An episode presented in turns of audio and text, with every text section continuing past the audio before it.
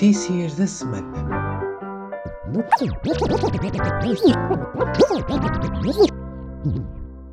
Olá, olá! Sejam bem-vindos a mais um episódio do Notícias da Semana.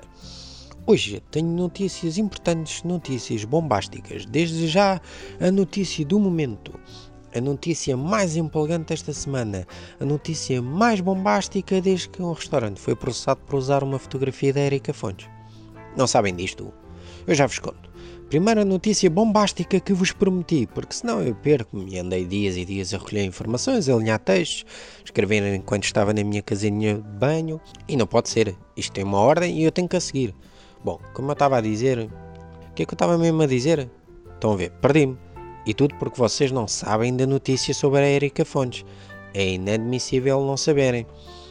Eu, quando vejo porno, gosto de conhecer as atrizes, saber da vida delas, do que gostam de comer, do que gostam de ouvir, que tipo de leite bebem, se é magro, se é gordo, se é meio gordo.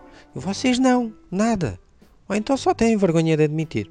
Bom, onde é que eu ia? Ah, já sei! Notícia bombástica! André Ventura disse, e passo a citar: O meu objetivo é que todas as portuguesas e portugueses tenham um bocado de mim dentro de si, porque eu sou boeda estúpido. Em relação a esta parte, ele não disse, mas no fundo seria verdade.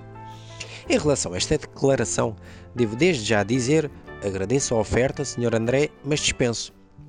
Sabe, eu prefiro ir ao Lidl comprar tudo o que vejo porque está na moda. Na Igreja Católica dão a hóstia, que alegadamente é o corpo de Deus no Congresso do Chega, o que será que o Andrezinho distribui para todos terem um bocado dele? Pois é, deixo essa questão para vocês. Na Turquia, um gangue inesperado fez a população temer pelo pior. Um dos membros, que alegadamente era o líder, até enfrentou alguns moradores locais. Foi o pânico total em Nefsirri. O gangue, soube-se agora, era composto por uma ovelha, uma cabra e três cordeiros. Este gangue feroz perseguiu e atacou tudo e todos. Ainda houve um coitado que tentou enfrentar este gangue, tadinho. A ovelha fez-lhe folha. Já a cabra era dos elementos mais calmos do gangue. Lá está. Uma boa cabra faz as coisas de surra. Depois da Turquia, partimos agora para o Brasil. Uma influencer fez um post no Instagram onde indicava que todos os seus pretendentes deviam tomar a vacina contra o Covid-19 era o único requisito dela. Epá, os pretendentes até podem ter sida, hepatite, serem infiéis, até podem bater. Mas jamais, mas mesmo jamais, nunca, nunca, nunca, nunca podem ter Covid-19. Ora, portanto, idem lá tomar a vacina porque esta senhora está à espera do seu príncipe encantado e já desinstalou o Tinder, o Badu, o OLX na Geórgia, que para os que chumbaram a geografia fica nos Estados Unidos um casal ficou infectado com o Covid-19. Até aqui nada de novo.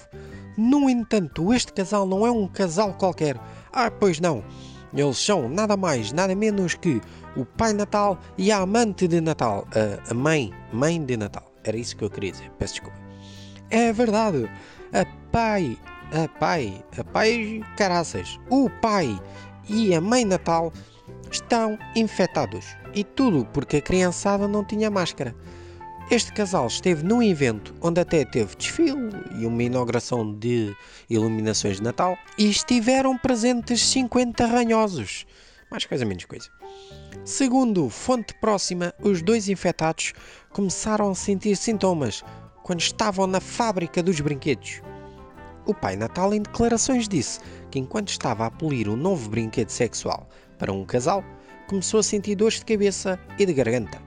E precisamente na hora que ia experimentar o brinquedo sexual, a diarreia bateu à porta. É verdade. Para finalizar, quando um aluno esquece de fazer os trabalhos de casa, qual é a desculpa mais usada? Pois é, o meu cão comeu os trabalhos de casa. Eles até estavam feitos, mas o meu cão estava com fome. Desculpa popular e muito usada, não é verdade? No entanto, não é que isto aconteceu mesmo?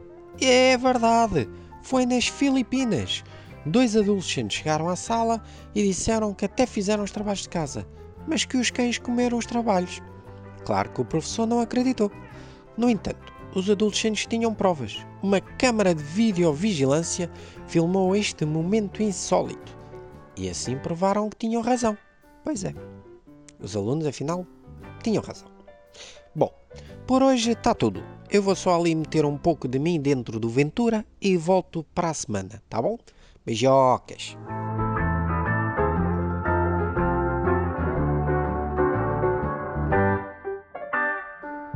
Notícias da semana.